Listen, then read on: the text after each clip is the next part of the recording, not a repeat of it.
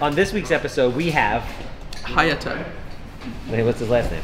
Hori. If, if she doesn't do it, then Hayato Hori. Hayato Hori. Hayato We have Hayato Hori. He's a young buck phenom from California. You know what he does? Uh, fix and flips, right? Nope. He wholesales 20 to 25 properties a, a month in Ohio, Tennessee, and the Midwest from his computer in, Cali- California. in California. He's living it up. It's 75 and sunny every day. The girls are hot and the deals are flowing. Check it out. We have to see if he has pictures of what he did. Check it out.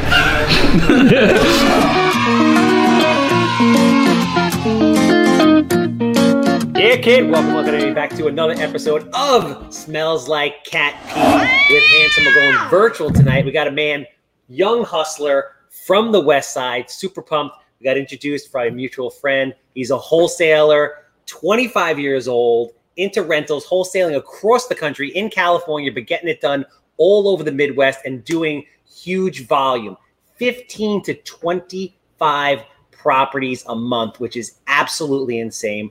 Rocket Offer is the name of the company. He's been in business for one year and nine months. Landlord, wholesaler. Before that, just to get into the game, he was flipping stuff on Amazon, whatever it takes. Love the die-hard attitude. He's got a great head of hair. I'm jealous on that. With that, let me introduce Hayato Hori.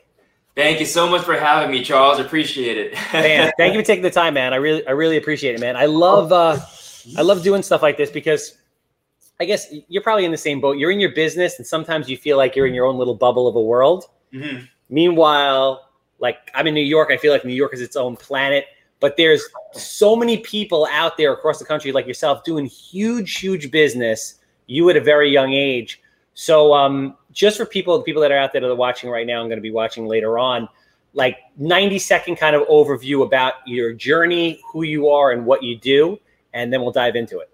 Yeah, that's great. Um, so when we first initially started, I actually had no idea about anything real estate related. I was never in the real estate industry.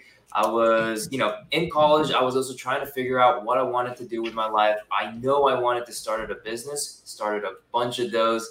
Like you said, I started selling stuff on eBay, Amazon, doing all the retail arbitrage stuff, and those were all good. But I knew that there could be more, and so I actually got connected to someone called Antoine. He was actually my roommate at that time, and Yep. he started his turnkey business, and I saw how much that grew.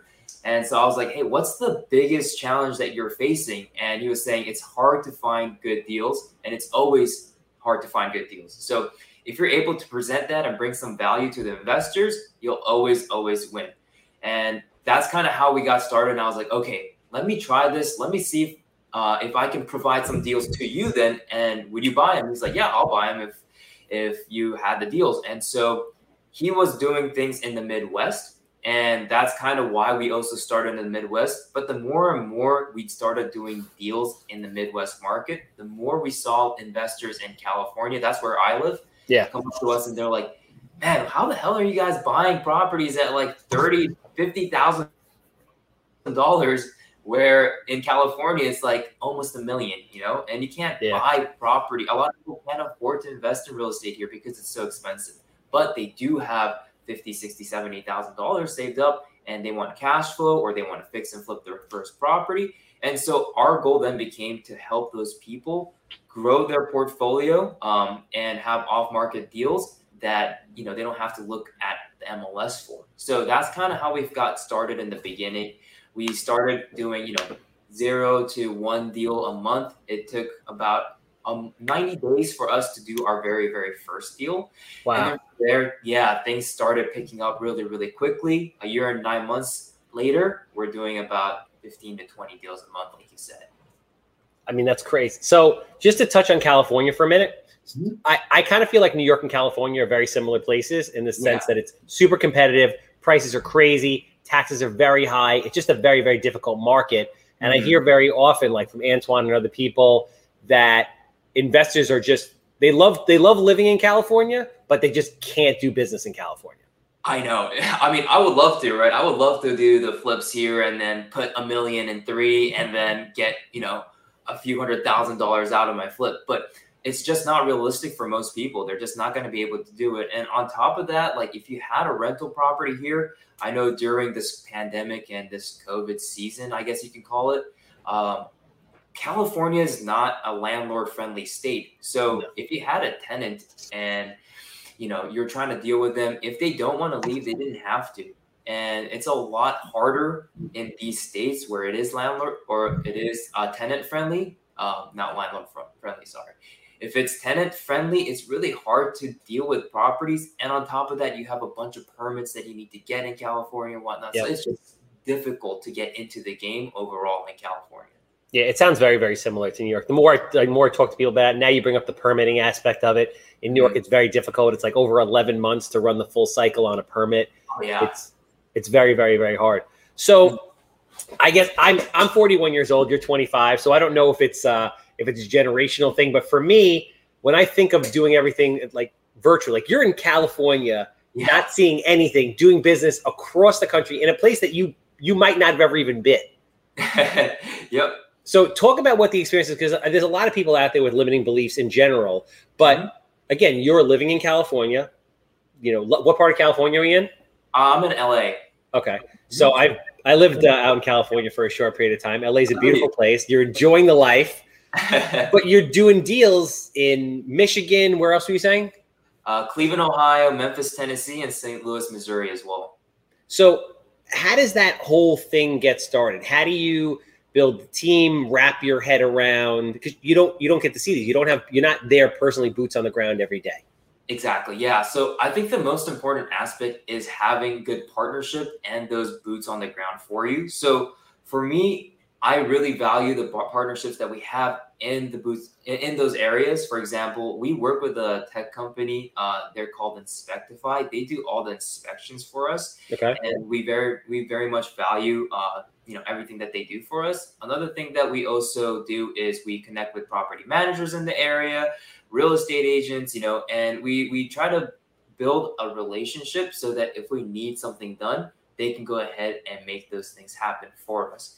And so I also don't think that doing things virtually is that much different from doing something that's right next door. Because even if I were to go into the next property, if I wanted a property, let's say two minutes away from here, I would still have to send in an inspector. I would still have to send in a contractor to get me a bid. I would still get a property manager to manage my property because I want to free up my time and then have them manage the entire thing. So for me, it's not that much different. And I think investing in out of state real estate, even if you don't see the property, you have these experts kind of doing all the hard work for you. And you're really relying on their expertise. And I do trust the people that I work with. And so I think that's really, really valuable. And that's how I'm able to do everything virtually and kind of keep, you know, a calm sense of mind, I guess. So talk about the vetting process of how you build your team. Because I have a lot of people that come to me and they say, you know, what do you think about investing out of state and other areas? And I'm like, it's great, but there's a process that you need to build the team. And everyone's like, oh, well, I had a horror story about a property manager, this or that. You know, talk about your your experiences and, and how you went about, you know, building your team and kind of like the bumps and bruises that go along with that. Yeah, no, that's a great question. I think for us, we're really glad we're really, I guess, privileged because we speak with a lot of investors as a wholesale real estate company, we sell a bunch of properties to investors like Antoine from Martel Turnkey, from big institutional investors as well, and some people who have you know hundreds of rental properties under their belt in that market. So we have the privilege of asking them, hey, what kind of property managers do you guys use? What kind of contractors do you guys use? What insurance company do you guys use? And from there, we're able to extract that information and we're like, okay, so it seems like everyone likes going with this property management company. They must be good. We should work with them. Oh, this person is really, really good. It's really a referral um, based system that we created because then that way they've done the vetting for us. And if we hear the name multiple times, we know, okay, this person or this company must be really good. No, that makes uh, that makes sense. Talk to me is talk to me about just like you know the the personalities of dealing out of the area like new york again similar to california everybody thinks you're like trying to get over it's very very very hard to, to do anything you know, what is it like getting service from these people? What is it like interacting with the sellers? Are they open? Is it easier to have these types of conversations? Um, tell me. Yeah, so I would say the sellers are probably the toughest kind of nut to crack just because they like people from that region and they don't like others coming in necessarily. Oh, really? Yeah, and so at least in the areas that we work with, so a lot of times um, they're like, "Oh, like I, I want to work with someone local. I want to meet that person," and so in that in those cases, that's when our partnerships with like real estate agents really help because we would be like, "Hey, can you go ahead and talk to this person and get them to sign this contract?" Because at that point, we already have negotiated the price. They just want to meet someone locally to, to know that okay, that person is one real and second of all, they want to they do like people that are local. So I think that is always an edge that people have if you are local, but you can always have a team, I think, that is local to the boots on the ground there and then have them kind of go out and do the work there for you too. So most of these, pro- mo- it sounds like the overwhelming majority of these properties are are rental properties. Is that correct? Or they're going to end up being rentals? They're purchased to be rentals. So it, it really depends on what our investors would like to do with them. Some of them are fix and flips, some of them are rentals. Some investors come up to us and say, Hey, I want to BRRRR this property. And so it really depends on the investor that that comes up to us. Uh, mm-hmm. But we try to give them all the options that they possibly need to make a decision. And so something that we do that not a lot of, I guess, wholesalers do, and I don't really like using the term wholesalers because it doesn't have a good name no. And so it really doesn't.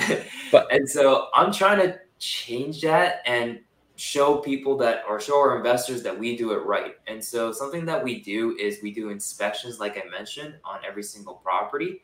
So our investors get a full transparent view of the Smart. property. Yeah. And then they also get property pictures and there's a walkthrough video there as well. And there's also repair estimates that the inspector gives us, which is a third party certified inspector. And so I'm not the one saying this is $20,000 worth of rehab. That inspector is giving his or her own idea of what the repair might be. And then we're literally just giving it to our in- investors and saying, hey, here is a transparent view of the property. Would you like it or not? We suggest that the ARV is this much. We think that the comps are these. And we think that you can rent them out for this much if you do this much work. So we do all of it. Um, and we always ask our investors to do their own due diligence, obviously, but we do whatever we can on in our power to come up with estimates and kind of present a deal in front of their face and say this is a good deal. No, that I mean, very smart, man. You you want to make it easy for for people to buy, really, right? You want to set it all up so that it makes sense, all their questions are answered, and it's easy for them to say yes and and pull the trigger. Um, I'm curious to know. So, if a lot of the, if some of these end up becoming rentals, and you have realtors that are actually out there, mm-hmm. two things that would come to mind to me, which is, I mean, it's kind of sad that I think about this, but mm-hmm. if you're sending a realtor over there, and the realtor, so in New York, a lot of age, I get most of my deals through agents. I know thousands of realtors through my social media and networking platforms and all that kind of stuff. So I always give the deals back to the agents. That's why they come to work with me. That's one of the mm-hmm. reasons, or probably the biggest reason, 80%. So if you're sending an, an agent out there to try and get a contract signed, but they're not necessarily going to be able to get the listing because it's either a rental or the the buyer who's not ultimately you it might have somebody else in mind how do you make sure that you don't get a deal stolen from you or you know that they have your best interest in mind? Yeah that's always a tough one. I mean we've gladly like never had to encounter that uh with our real estate agents or who we work with. Uh, most of the time, obviously, we try to do as much as we can to sign everything digitally. So we, I would say 95 to 98% of all the contracts that we've sent out are all signed digitally. Mm-hmm. I sign them on my phone, it's tap, tap, tap, tap, and it's done. But there are people who, which I'm always baffled with, is some people don't have emails or some people don't want to create email addresses. um, and so we're like, okay, we'll send someone over there to sign with you. But the crazy thing is, most of the time when we do send someone out there, the seller ends up saying, no, I don't want to sign it anymore, which is really, really weird to me. The people who actually sign it digitally are the ones who are ready to move forward. That's interesting. Majority of the case, yeah, which is really, really interesting to me. So, but, mm-hmm how do you go about so obviously you know if people are skeptical you're you're not there you can't go and meet them and you don't like you said have a presence in Mm-hmm. those areas how do you go about making people feel comfortable so they feel like this is a legitimate business this gentleman is going to close etc Yeah, so we kind of show them, hey, look at all the properties that we've closed on in the past. We have a strong network of investors that we always work with. And if we can't find a solution for you here, we literally tell them, okay, we can try ahead and go do A, B, C, and then plan D is here as well. So we kind of show them our plan of action. And so every step of the way, they're they're always informed. They know exactly what's going to happen. They know exactly what's going to go on.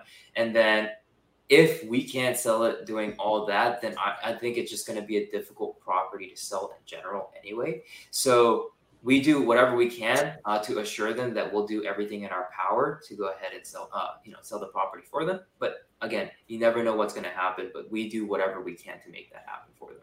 talk to me about like contracts and the closing process there because in new york so uh, a big issue for I, I work with some excellent excellent wholesalers to your point um, there's not a lot of great wholesalers out there and and the ones that aren't give a bad name to the ones that are very good Yeah. but um, and i guess that's like that's in every business Mhm. but in new york you really have to like if you're going to go under contract with somebody you have to put down real money Yeah. like most attorneys are very difficult it's like at a bare minimum um, $10000 a lot of them are looking for 10% so a lot of the people that are wholesaling properties myself included which i'll do every once in a while Mm-hmm. are people that are doing a lot of deals but then have overflow and will pass you know one or two or 10 or whatever off. Yeah. um, but it, it's difficult. It's you have to be represented by an attorney. You have to title takes time. You Mhm. can't close super fast and it requires real money. So how is that is that is it like that in california also So in California, I'm sure it's very, very slow. I'm sure it's a very slow pr- process. For me, because we're in the Midwest, I think it's a little bit different. So when we get something under contract, yes, the earnest money is about five hundred dollars. That's kind of the average of oh, what Oh, we agree with with the sellers. It's completely different. awesome. It's not. Yeah, it's not ten thousand dollars. I mean, ten thousand dollars. I feel like is something that you put in in an apartment building in the Midwest as earnest money. so that's kind of that's kind of how things work there. And also with the five hundred dollar earnest money deposit, we also have an inspection period in our contract. So we have, let's say, a twenty to thirty day inspection period, and say something like, "Hey, you know, if we notice anything wrong while we're doing an inspection, we always have."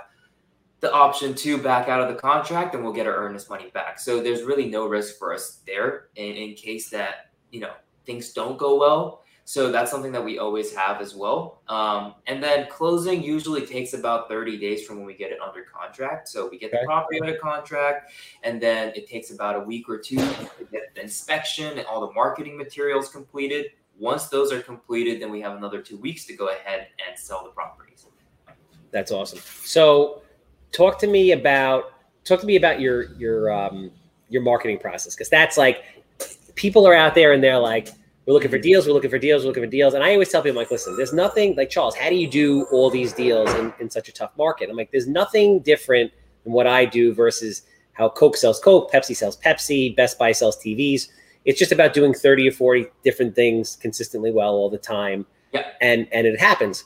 So I'm just curious to know, and I'm sure everybody watching is curious to know, just a little bit about your marketing, whatever you're willing to disclose in regards to cold calling or mailers. Or I've, I've watched some of your TikTok videos, which are very cool, where you talk about, um, you know, pixels and and you know and basic what is it like retargeting off of of Yeah. Facebook and your um, you know you're very very sharp guy. You're young and you grew up in that era. I'm 41, so I'm like I'm trying to get it but I didn't grow up with it in the same way. But it's it's it's very fascinating stuff, and it's very inexpensively. You can really really badger the hell out of people in in a, in a good really way.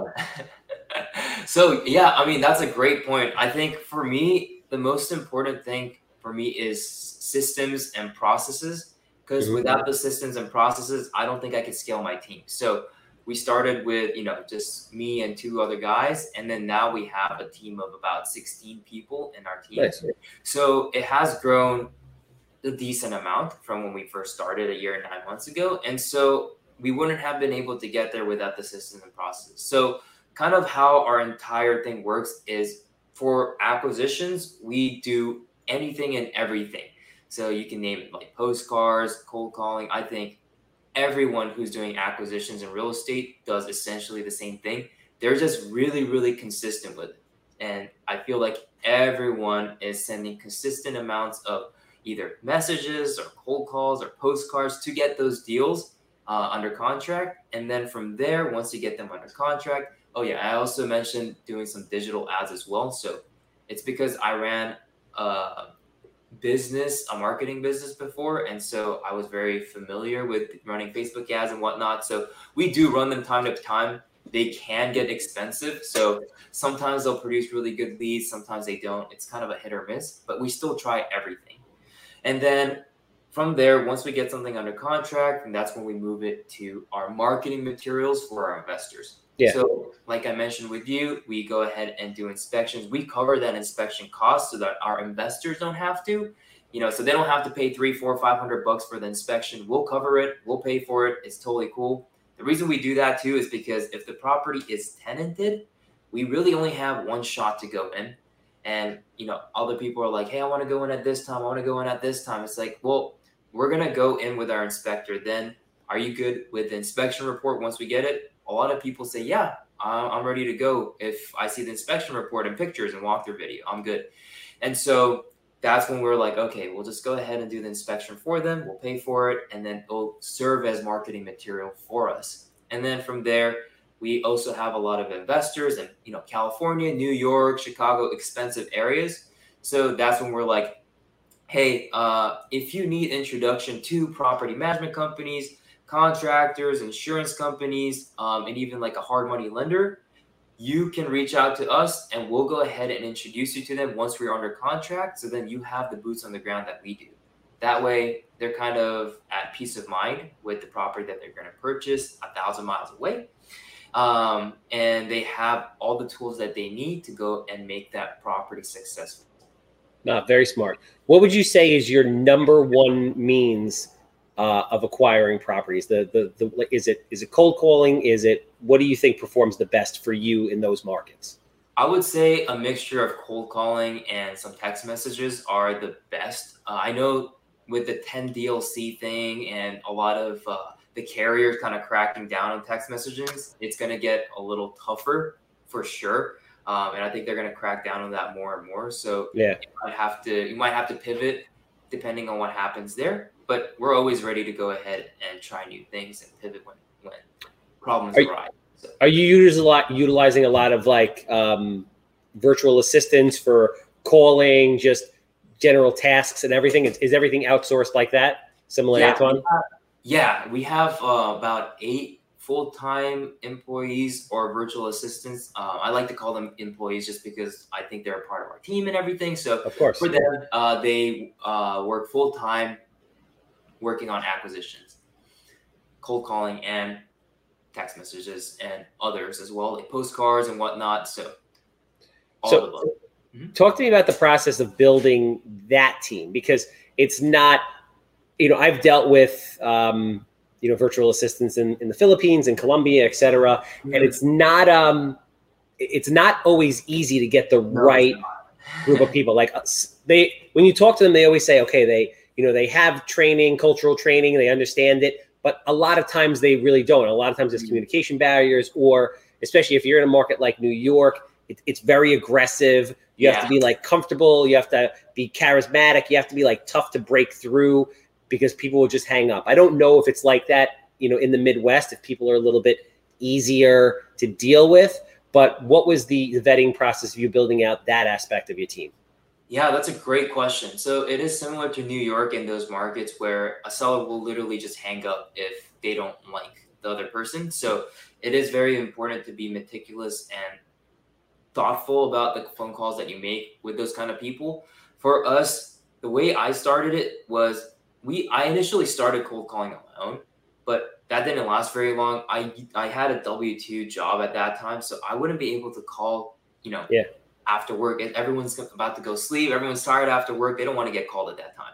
So I couldn't call during the day. And what we did was we hired people on Upwork. We hired several, you know, virtual assistants. I think we hired like eight or ten off the bat because I had experience working with them, but I recorded everything that I did and all the scripts that I wanted to have done. Yeah. So it literally had a templated script and kind of answer to questions that I re- I usually get, some negotiation tips and whatnot. Laid it all out, and then we gave it to ten people, and we said, okay, try to get some deals. And usually, out of the ten, you'll see like one or two shining stars, and those are the people that we kept, and the other eight people we just had to, you know, kind of end our relationship with those people. But the other two that we kept, we actually have one of them uh, still to this day that worked for us. Uh, since the very beginning, and he's been with us for a year and nine months now. Um, and he's been crushing it, getting deals on for us in a consistent basis. So, So what kind of uh like so I guess what kind of training period do you usually give them? Like do you you say, listen, we're gonna give you a three month trial period, a six week trial period, you know, and, and what is the training like for them? Like do you just the videos very smart, them the videos, but are you constantly talking them on a daily basis, reviewing things, driving home points? What is what is the training like and how much time do you give them before you say this this isn't for you? yeah, so we give them basic, basic training like, hey, this is how you go ahead. These are the questions that you need to go ahead and ask the seller. These are the uh, some of the information that you need to go ahead and gather. And a lot of times they'll come back and be like, hey, how do I answer this? How do I answer this? And so we do have a manager that we hired that does say, hey, you should go ahead and respond to this. You have to go to respond to this. But my partner, who's more on the acquisition side, he does jump in as well and kind of gives them tips on how to go ahead uh, and respond to these people. So it is still somewhat of an involved process. But once you do it over and over and over again, usually within 30 to 60 days, these these virtual assistants or our employees, they're really good to go. Uh, they know how to respond to people now. They know how the conversations usually go It's usually go and it's just repetition. It's kind of like going to the gym. You know, the more you do reps, the stronger and closer to the goal you'll get. And I think a lot of our acquisitions guys are motivated because they do get a bonus when they get something under contract, and it's really Yeah. good for them too. So No, it makes sense. Do you um do you use any states? Do you blend in any stateside callers? Like I know guys that kind of have like a mix. So they'll have, you know, 10, 15, 20 people calling from overseas, and then they'll have like five in-house just trained killers that are making a lot more money, but they'll either they'll set it up where like the um, the virtual assistant callers Mhm. are just they're more vetting to make sure people own the properties that they're willing to sell and then they'll upload that information to the crm and then the in-house stateside people will really start you know hammering and reaching out and, and closing the deals do you do you have a mix or is everybody overseas everyone's overseas. Uh, everyone in our acquisitions team is pretty much overseas, and they actually have the power to send the contract. So I give them okay to send the contracts out, and they're they're really the ones negotiating the price and sending the contracts out. I, I just Wow. look over it. I'm like, yeah, that price is good. Let's go ahead and sign it. And, and we are getting so many deals right now that we're actually trying to catch up on the sales side because it's like, wow, we got like four properties on, you know, Friday, we need to go ahead and complete all the marketing materials, and it's it's hard to catch up to all that. We have 50 properties uh, right now in our CRM. I think 10 of them are about to sell, and then we have another, you know. Wow. that's awesome So, man yeah, So- great. with real estate being so situational in the sense that location matters. Well, location matters, school district matters, condition matters. How how do you like how do these cold callers go about figuring out what the appropriate offer price is and how accurate are they in the long term?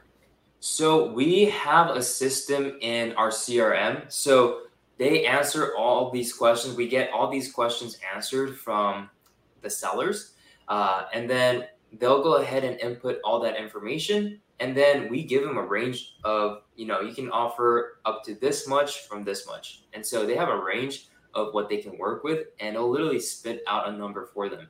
So we made it really, really easy for our virtual assistants to really just make an offer right on the spot using our CRM. But how and how accurate has that proven to be? Only because I feel like if I go look at five different houses, Mhm. Every single house is is is It's different. totally, Yeah. totally different. Yeah. So this is like fascinating.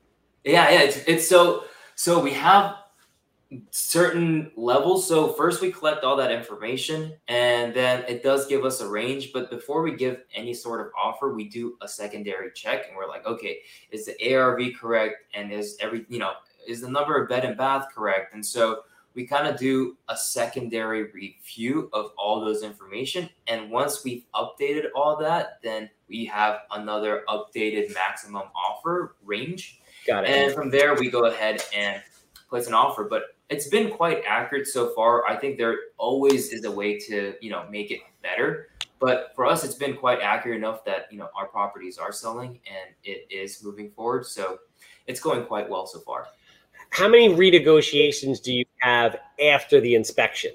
It depends. So I, you know, once we do the inspection and there's literally nothing that the inspector finds, then obviously there is no point of us doing a price reduction or asking for one. Um, and if we, if our investors also went in with our inspectors and they thought the same too, and they're good to go with that number, that's fine with me. We'll just go ahead and close. Everyone's happy. It's a win-win deal. But there are times when we walk in the property, it's like, oh my god, how how, how, do, you, how do you let a property get that bad? So in those cases, yeah, then we'll have to be like, okay, you're never gonna get you know eighty thousand for this home. It's gonna have to be like sixty, and uh, so that's when we go ahead and do those reductions. And you know the inspection reports that we actually get back, those are really really helpful for us too because then we have something to go back with, and we're like, hey, Mr. Seller or Mrs. Seller. Um, we see that there's about $25,000 worth of work. You can see our certified inspector gave that we need a price reduction here. And so that's really powerful there as well. So do you have a sweet spot of uh, in regards to like what you guys are paying for houses? Like do you tend to like for me, I'll do primarily first time home buyer market. So in New York and Long Island, that means Nassau County houses that sell for under 675. In Suffolk County, it's like 550 or less. So do you find that you guys stick for a, a certain niche houses and you just you know them, you know the areas, and it's easy for you to kind of crank it out, or are you all over the map? Uh, we're quite spread out uh, on the map, I would say, because we have so many investors and we have so many different types of investors. So, like some institutional buyers, you know, those institutional buyers, they're very specific about what they buy. They're like, I don't buy over this street here, or there's a railroad here, and across that, we're not going to buy anything even though the numbers all work out, even though it's a three bed, two bath, year built is after 1950, even all those conditions met, they just won't buy it because it's over another street. And so we have other investors though that will go ahead and be like, oh, I don't care if it's across a railroad. I'm I, I would want to buy that property. It's a good deal. Uh, the numbers make sense, and I want to move forward with it. So because we have so many different types of investors, we cater to we try to cater to almost all of them. For example, like a fix and flipper and a buy and hold investor is completely different. A buy and hold invest buy and hold investor is never going to buy something that's 20k and needs 40k of rehab. They're just you know never going to want to do that. But a fix and flipper that's a dream for them, and they can sell it for 100k and make 40k profit. So it really depends. Uh, so we're kind of all over the map, but we do take in consideration what the investors are looking for. We put that in our CRM and we try to find properties that will fit those criteria for our investors.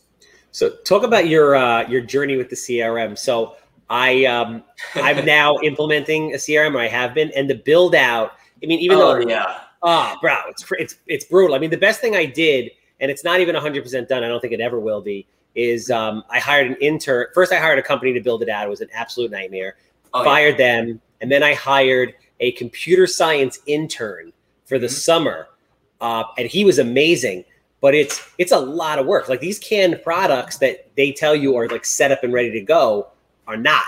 It's no joke. Yeah, it's absolutely no joke. We started with the CRM. So we started with Podio in the beginning. Okay, yeah we quickly learned that it wasn't for us. We didn't yeah. really like it, so we moved on to Zoho CRM, and that's, that's what, what I have. Oh, is that what you used? Yeah, yeah, yeah, yeah, yeah.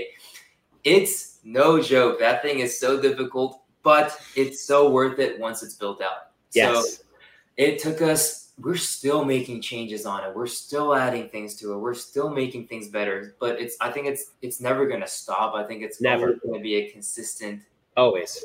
that you always implement, but it's the most important thing in our business. If I don't have the CRM, there is no way in hell I'll be able to go ahead and manage these 50 properties. No, without without a doubt. Yeah, it's a constantly evolving. Now, do you are you guys actually making the tweaks and changes to the CRM in house, or do you have somebody who's doing it for you? Yeah, so we actually did everything in house. We temporarily did try to hire someone for a specific thing in the CRM, just did not work out. Yeah. I mean, it, they need to understand the entire business for them to actually build out the CRM. And Yeah. you know, quite frankly, that's just not going to happen unless you Yeah. pay tens and thousands of dollars. So for us, we're like, okay, let's just build it out on our own. And also, my partner is a software guy, so he Yeah. creates all the automations and workflows that are possibly needed. And then I just sit there saying, hey, I think we should implement this, and this is how the system works. And so we kind of build it out together, but he's really doing all the software side. So, talk to me about just partnerships in general and how you manage it. It's like I've I've never had a partner. For me, it's just it's difficult. And partnerships can be either amazing things Mhm. or they could just be absolutely horrible things. I think it has to be you know the real right mix of people. Yeah. So you, you just t- talk to me in general about like partnerships. If you because a lot of people come to me like I have a partner, I want a partner. It seems like your partnership has worked out very very well, and you guys kind of have this good yin and yang type of thing going. Yeah. Um, any advice for you know newer investors or investors that are looking to partner? every single one of the partners that I've had, I've done something with them prior. So whether it be a small little thing that I worked on, for example, in college, that's where I met both of my partners actually. Um, I would sell, you know, little things on eBay and Amazon, and then I would work with both of my partners on those things. And from there, you really get to understand okay, this is someone that I can work on continuously in any business that I do and it really starts off small and you start building the trust and now i can't see myself doing other things without those partnerships with them just because they're so good at what i'm not good at if that makes sense. I think it's Yeah, a really smart. good fit because i'm not a software guy. I i did com- minor in computer science but i understand very very little. I mean it's such a difficult concept to understand. Yeah. but he can code he encoded our entire website and he built automations for our, uh, our crm and that's just something that i wouldn't have been able to do on my own. And if i did i would have to spend a lot of money to do that. And it is with someone i trust as well. And so i think it's very very important for anyone going into partnerships to just start with a small project first i wouldn't do like a huge flip together maybe just something small to partner on maybe it's a a joint venture, a wholesale deal, or maybe it's a uh, even just a little side project. Maybe you come up with a blog article together or something. But you can see how each person works, and from there you can be like, okay, that person is it. That person is great for me. I think we're a great fit. We have the same goals and same visions, and we are aligned on what's the most important thing. And then from there, I think it can grow that partnership and doing more and more things with that person. Very smart, bro. I want to uh, I want to talk about social media, your social media presence. You know uh, how how you feel it's impacted your business. What are you looking to do with it? Because you're you're very active. I see you on on IG, on TikTok. I haven't looked on the other platforms, but I assume that you are. Uh, talk about your general social media strategy, what you're looking to do with it, and uh, how it's impacted your business. Yeah, that's a great question. So initially, I was more invested in Instagram way before TikTok became like a big thing. I, I was invested in Instagram and I would always just post what I do, what kind of my journey is, and how I'm doing things so that I can kind of document everything that I do. And if anyone else wanted to see what I did, or if anyone wanted to kind of follow the path that I chose, uh, they can go ahead and do so. And so for me, it's all about just creating value and sharing my journey with everyone. Um, that's the most important thing for me. And at the end of the day, if I can bring value to people, that is enough. And for me, the more value I give, it always ends up being that I get more value paid back to me. So a lot of the investors that we have also uh, on our site came from my Instagram page as well. And I have very, very close relationships with them. Many of them have bought properties from us and they bought time and time again as well, which I really, really appreciate. And that kind of business relationship is just tough to make on an email or, you know, they, if they don't see you you know creating content day in and day out i think it's just hard to build that trust but because i do i'm able to build trust with a lot of people um, and so instagram is where i initially started and then i moved on to tiktok first it was kind of like a joke i was like oh it's tiktok let's see what happens I saw the potential which oh it's crazy it's the most frustrating thing in the world. It's like yeah. you'll get one that'll take off and it's like 400,000 views. You're like, yeah. And then the next three you get like 30 views and you're like, what happened here? It's very, very frustrating. It's very inconsistent. So TikTok, I would say it's a great platform for you to kind of skyrocket yeah. uh, if you want to and, and kind of bring your followers from TikTok and channel them into like Instagram or channel them into YouTube. So I think it's a great lead funnel. I think it's a great start to grow your following as much as possible and then kind of divert diverge them into different channels. So that's how I see TikTok. Yeah. And that's why I put so much effort there. But Instagram and Facebook and all those, they're very consistent. So anytime I post something on a reel or something, I know I can guarantee I'm gonna get you know 2,000 views on my videos every single time. I'm gonna get this consistent views, and so I think that's just the nature of how things work there. But I am putting a lot of emphasis on TikTok for the growth, and then I'm gonna use that to then push people into Instagram, and that way uh, I can kind of diversify my social media portfolio. That's kind of how I look at it.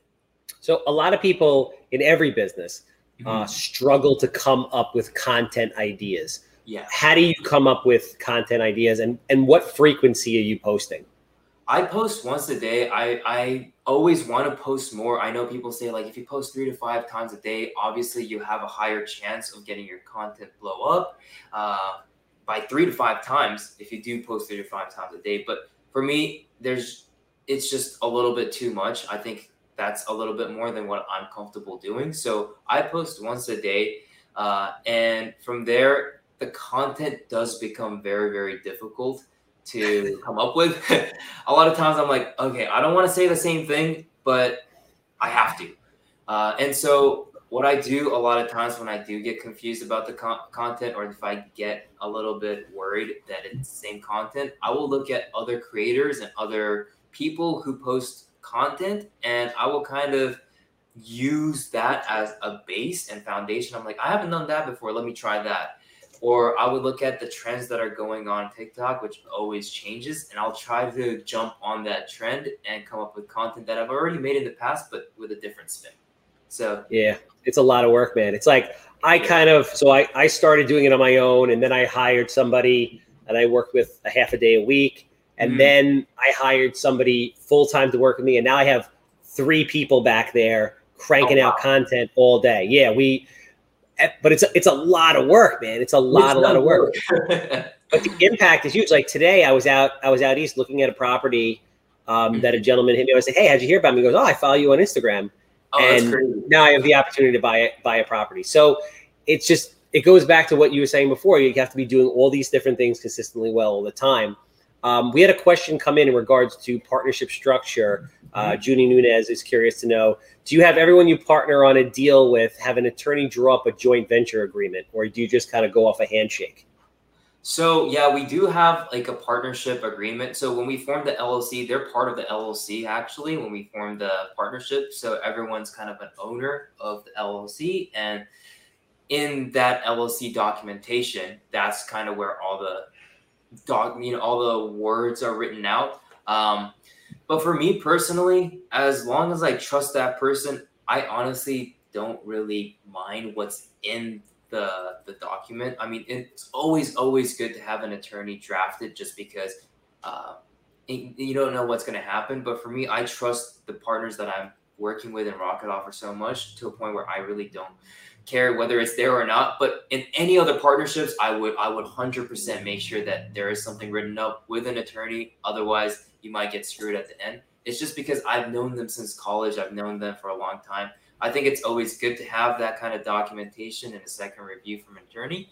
But for me, I personally trust them enough where I wouldn't need it if I didn't have to, but we do have it no, very smart, very good advice. Um, last question is: You're you're a very young guy. You you're doing very well. It seems you've been involved in a lot of different businesses at a very young age. what um, you know, what are your ultimate goals five, ten years down the road? What's the uh, the game plan? Yeah, so for me, I want to grow this company as big as I possibly can. We want to make this a nationwide company. I want to be doing like a 100 deals per month and more. Uh, and then from there, I definitely personally want to grow my rental portfolios personally as well. I think it's always just fun to have rental properties. I, I, I just love real estate in general. And at the end of the day, maybe 10 years from now, I don't know what's going to happen with the company. Um, I would want to keep it for the long term as much as I possibly can and, and grow my team and grow the company as much as I can. But from there, I think it's going to lead to a lot of other opportunities where I might be like, hey, why don't we start, you know, a software business that is related to real estate yeah. that we want to go into because we I'm already seeing it right now where real estate is kind of an old industry, I would say. It hasn't been developed in a while. And so hundred percent. Yeah, you're seeing a lot of software companies come up and it's very, very valuable in the real estate space.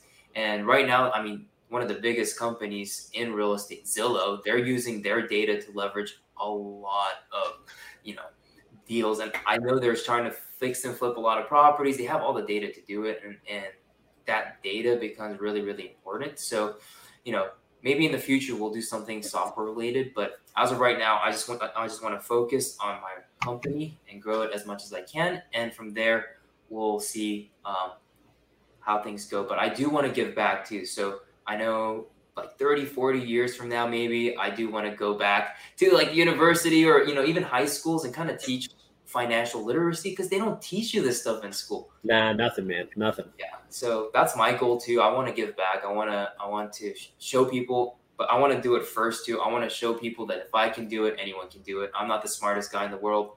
Uh, I never think I am. I always like to surround myself with smarter people like you, Charles, and then you know learn from uh, everyone else. So if I can do it, anyone else can do it. That's just what I want to show as well.